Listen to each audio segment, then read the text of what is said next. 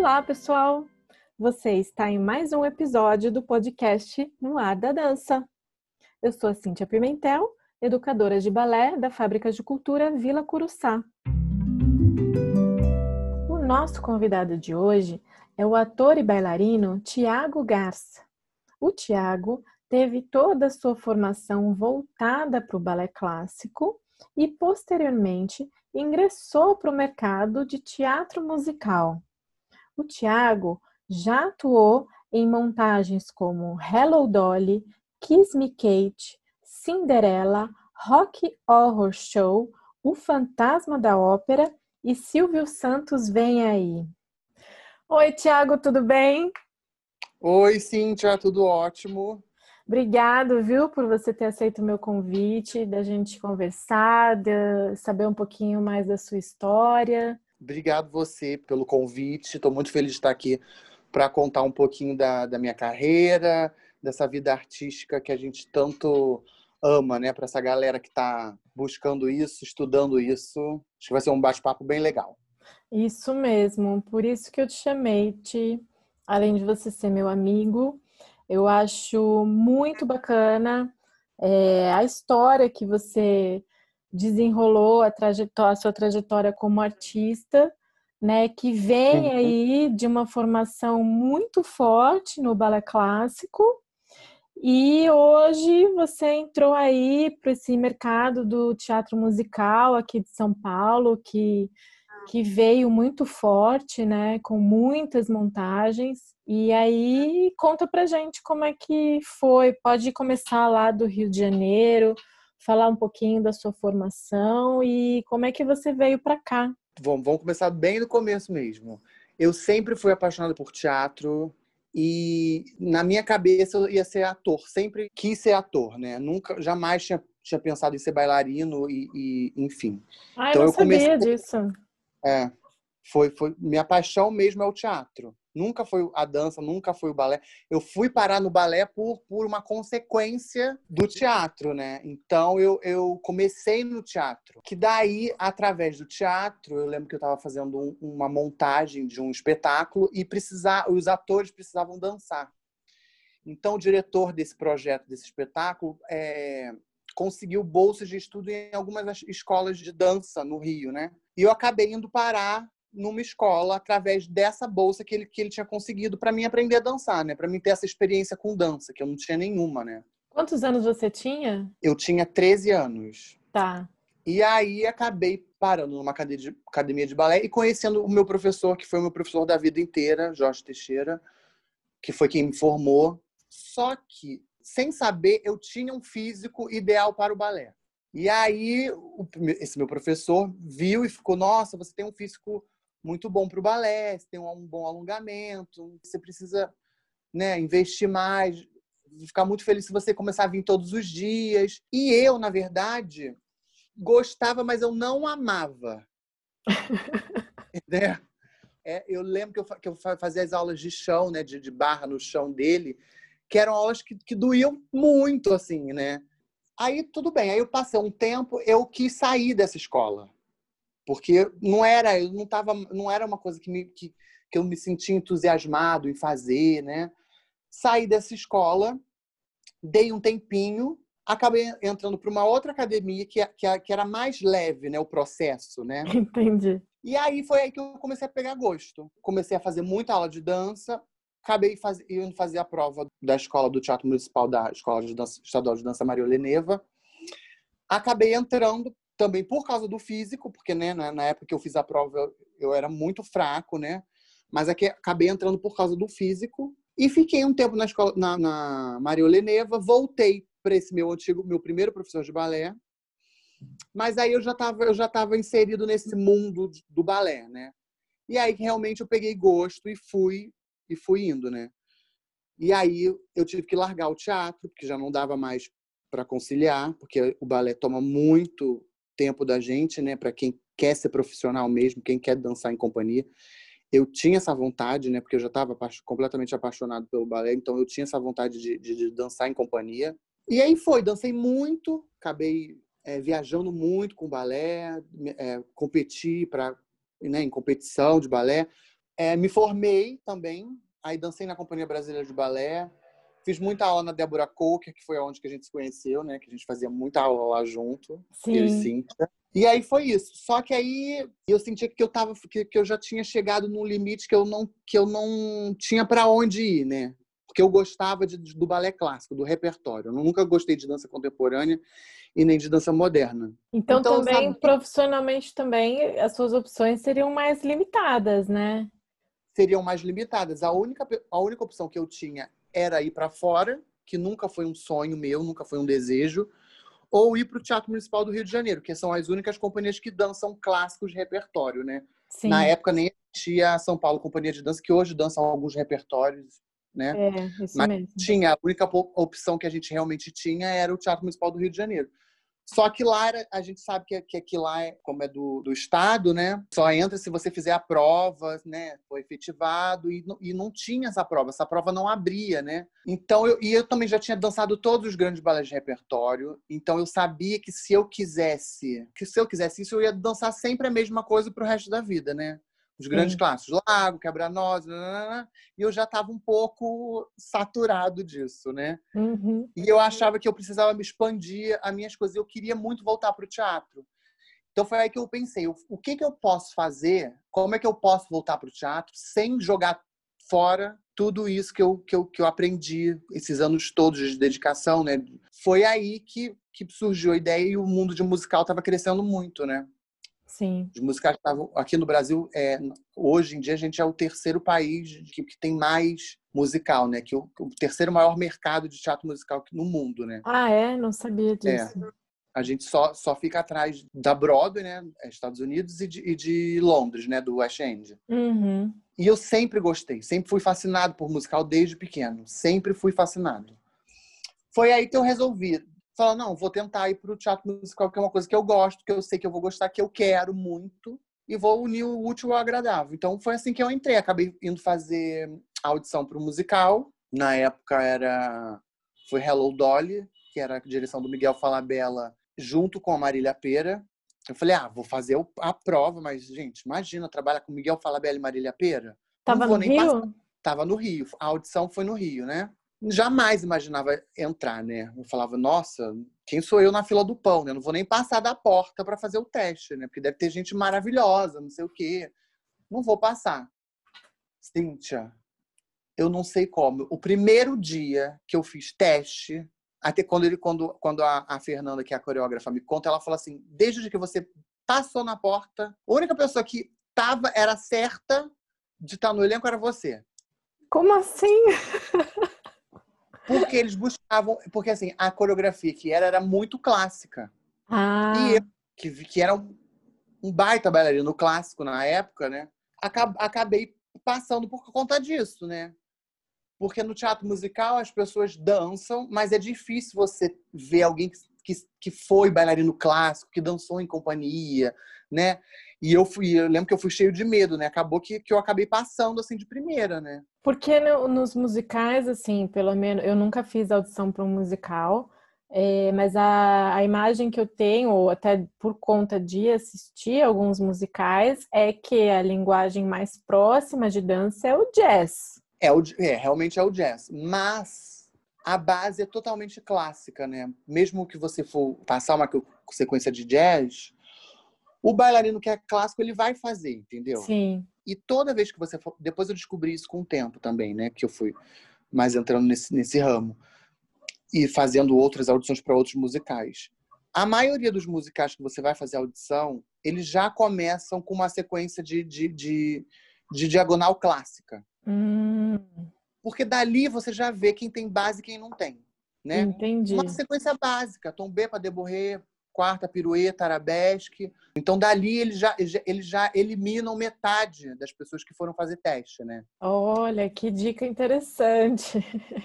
Exatamente. Mas e o canto? O, então, para esse primeiro teste, eu não precisei cantar, porque geralmente quando você vai fazer teste para fazer musical, você tem que levar alguma música para você cantar de livre escolha lá, né, com o pianista, enfim. Mas para esse musical, o perfil eles queriam quatro bailarinos clássicos, né? Ah, então, tá. eu, eu, então eles não me exigiram cantar, né? Ele só, só, eu, só, eu lembro de ter passado com o maestro, ter cantado uma coisa ali rapidinho com ele para ver se você era afinado, né? Sim. Mas essa e música aí... que você passou lá com o maestro, é, você tinha preparado ela, é isso? Não tinha preparado, foi, foi ali na hora. Ele pegou uma música que era do musical, né? Uhum. Passou umas três estrofes, ensinou as notas para ver, fizemos um vocalize para ver se, ele, se, se, a gente chegava na nota, se a gente era afinado uhum. e, e, uhum. tudo certo. Esse primeiro teste foi assim, mas outros que eu fui fazer teste, aí já não, não era, não é assim, né? Então aí você já tem que cantar uma música, mas para esse eles fizeram desse jeito porque eles precisavam de quatro bailarinos clássicos muito bons. Né? Ah. Então, o canto para esses quatro não era tão. Não, eles não podiam exigir tanto, né? Uhum. E aí, depois que eu comecei a fazer, que eu fui procurar aula de canto. Então, eu faço aula de canto. É... Faz aula até hoje de canto? Eu faço aula até hoje. Legal. É. E você sente que, que com essas aulas de canto mudou para você? Você evoluiu? Pode arriscar mais nas audições, né? E talvez não ficar mais limitado ao a vaga de bailarino, mas de repente concorrer a uma vaga de como ator mesmo, você busca isso? Claro, é, eu não cantava nada, né? Não, não tinha essa experiência de canto, né? Uhum. Depois que eu entrei no, no, musical, que eu fui buscar isso. Então, já tem anos, né, que eu venho praticando. Então, já hoje eu já canto, né? Então, tem a audição que eu vou fazer, que a primeira etapa é, é canto, né? Então, eu tenho que cantar bem. Porque se eu não cantar bem, eu não passo nem para mostrar o quanto bom bailarino eu sou, entendeu? Claro. Então, sua, você é o então, quê? às vezes, eu sou tenor. Tenor. Olha, Ti, que legal. Eu também não sabia, é que eu também não sabia, a gente descobre ao longo, né? Aí é engraçado que é quando o professor fala assim, nossa, você é tenor. Você, nossa, tenor, você já pensa naquele tenor da de ópera, Na estrela. né? É, você já, nossa, sou tenor, meu Deus do céu. Mas, mas não é assim, é engraçado, porque todo mundo tem, tem uma classificação vocal, né? Quem canta, quem não canta, mas todo mundo tem. Eu já cantei em coral de faculdade, sabia? É? Sim, eu adorei. É ótimo, é gostoso, assim. Eu sou soprano. Soprano. Mas eu aprendi muito, assim, a gente tinha um maestro muito comprometido, né? Então, nos exercícios e nessa coisa da afinação, foi muito legal, assim, para mim, né? Você se sensibiliza mais, né? Eu canto, quando eu canto no chuveiro, eu canto diferente, assim, mudou muito. Só por essa experiência, sabe, pequena e meio que sem compromisso, mas abre muito, né? Não, é super gostoso. Eu acho que você abre outros caminhos também, né? Acho que tudo pra gente que tem essa formação artística e gosta, de, ama essa profissão, tudo é bem-vindo pra gente, eu acho, né? Tudo é um aprendizado, tudo é uma experiência, né? E aí, como é que foi, assim, isso lá no Hello Dolly, né? Que eu acho que é legal falar da, da primeira experiência, né? O, os ensaios e a própria temporada, né? É, você ali no palco num, num outro formato, né? Como que foi isso para você? O Hello Dolly, para mim, é o musical que eu mais guardo com carinho na, na, na, minha carreira, assim. Eu lembro que eu fiquei, eu fiquei muito assustado. Foi a primeira vez que eu vim morar sozinho, que foi aí que eu vim para São Paulo, porque as audições foram no Rio, mas os ensaios foram aqui em São Paulo. Então eu ia ter que ficar dois meses ensaiando aqui, morando direto. Então foi a primeira vez que eu vim sozinho morar em algum lugar. Mas os ensaios foram maravilhosos, assim, era, era realmente uma outra pegada, porque a gente, a gente que, que é no balé, a gente, a gente ensaia muito e faz pouco espetáculo, né? É. E no musical não, a gente fica muito, a gente fica meses em cartaz fazendo todos os finais de semana, assim, tipo, quinta, sexta, sábado, domingo com dupla sessão de sexta e sábado. Então era muito show que a gente fazia, né? Era muito espetáculo que a gente fazia. Então meu medo era eu, eu tinha morria de medo de não aguentar. Tanto que eu, que assim, durante a temporada eu me machuquei bastante, assim, né? São muitos espetáculos, a gente tem que aprender a dosar um pouco também, né? A gente tem que entrar para fazer, mas a gente tem que dosar. Exatamente. Então, e eu muito, eu tava novo, né, com aquele gás todo, então eu entrava com tudo, né? Fazendo 500 shows durante a semana, comecei a me machucar, né? Que é isso você aprende ao longo do tempo, né? Que não dá para você, você tem que se poupar, não deixar de fazer, mas se prevenir em, alguns sentidos. Isso aí, depois do Hello Dolly, eu fui emendando um musical atrás do outro. Por exemplo, Fantasma da Ópera, eu fiquei em cartaz durante dois anos e foi muito intenso. Foi um, acho que foi o musical mais difícil que eu já fiz em sentido de, de, de trabalho, né? Porque foi muito trabalhoso, com diretor americano, com coreógrafa americana, é uma outra exigência. Então eles vêm para o Brasil, toda a equipe gringa, toda, de cenário, de figurino, de, de, de direção. Ficam dois meses aqui montando tudo, ensaiando a gente. Pé, pé direito mais para dentro, pé esquerdo mais para trás. É tudo assim milimetricamente uhum. dirigido. E, assim, e manter esse espetáculo durante dois anos, a gente sabe que a gente é artista, a gente quer, às vezes quer bota um caco, né, muda um passo de dança.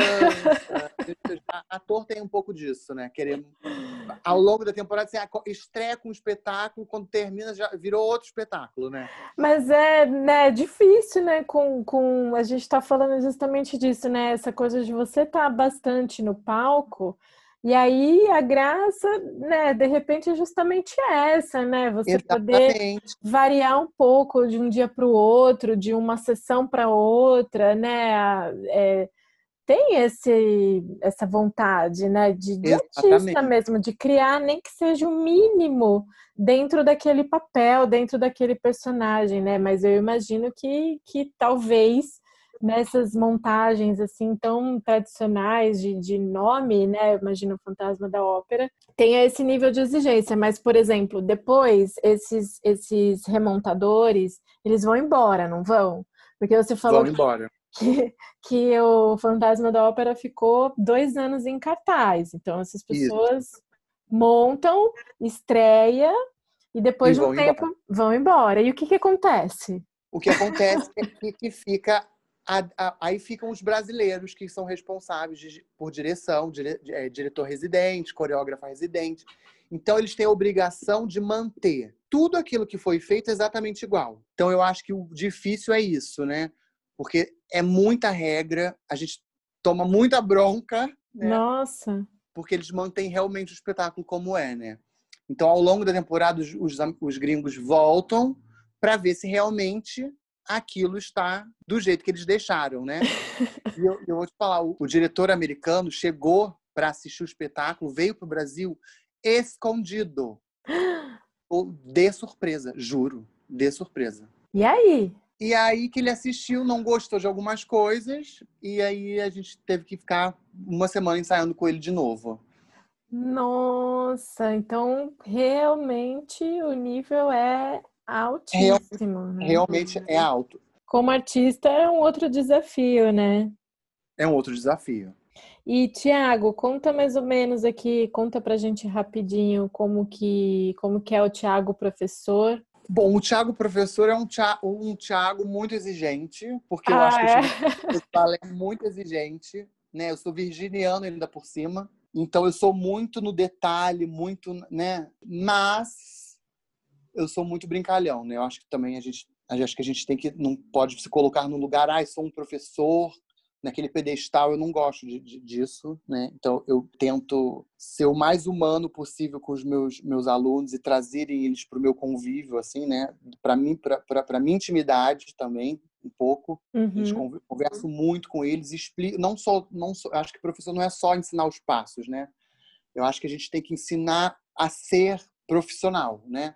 Sim. saber se comportar, saber se, a, a educar para que no futuro eles possam ser profissionais que todos querem, que, assim, que, que diretor queira trabalhar, né? Porque a gente sabe que tem muita gente que que é bom tecnicamente, mas como profissional não, não funciona.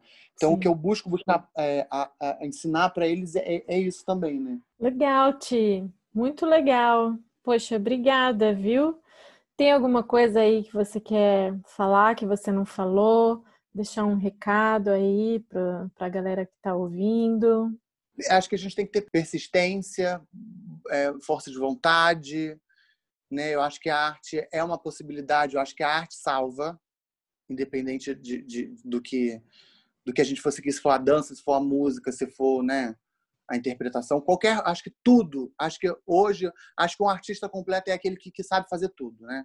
Uhum. Tudo é, é uma crescente tudo é, a gente pode incluir aí. Então eu acho que é que é isso. Eu acho que disciplina é tudo e foco também, né? Às vezes ter talento, talento é diferente de vocação, né? Às vezes a gente tem o talento, mas a gente não tem a vocação. Acho que a vocação é mais importante do que o talento, né? Tá bom, tá certo.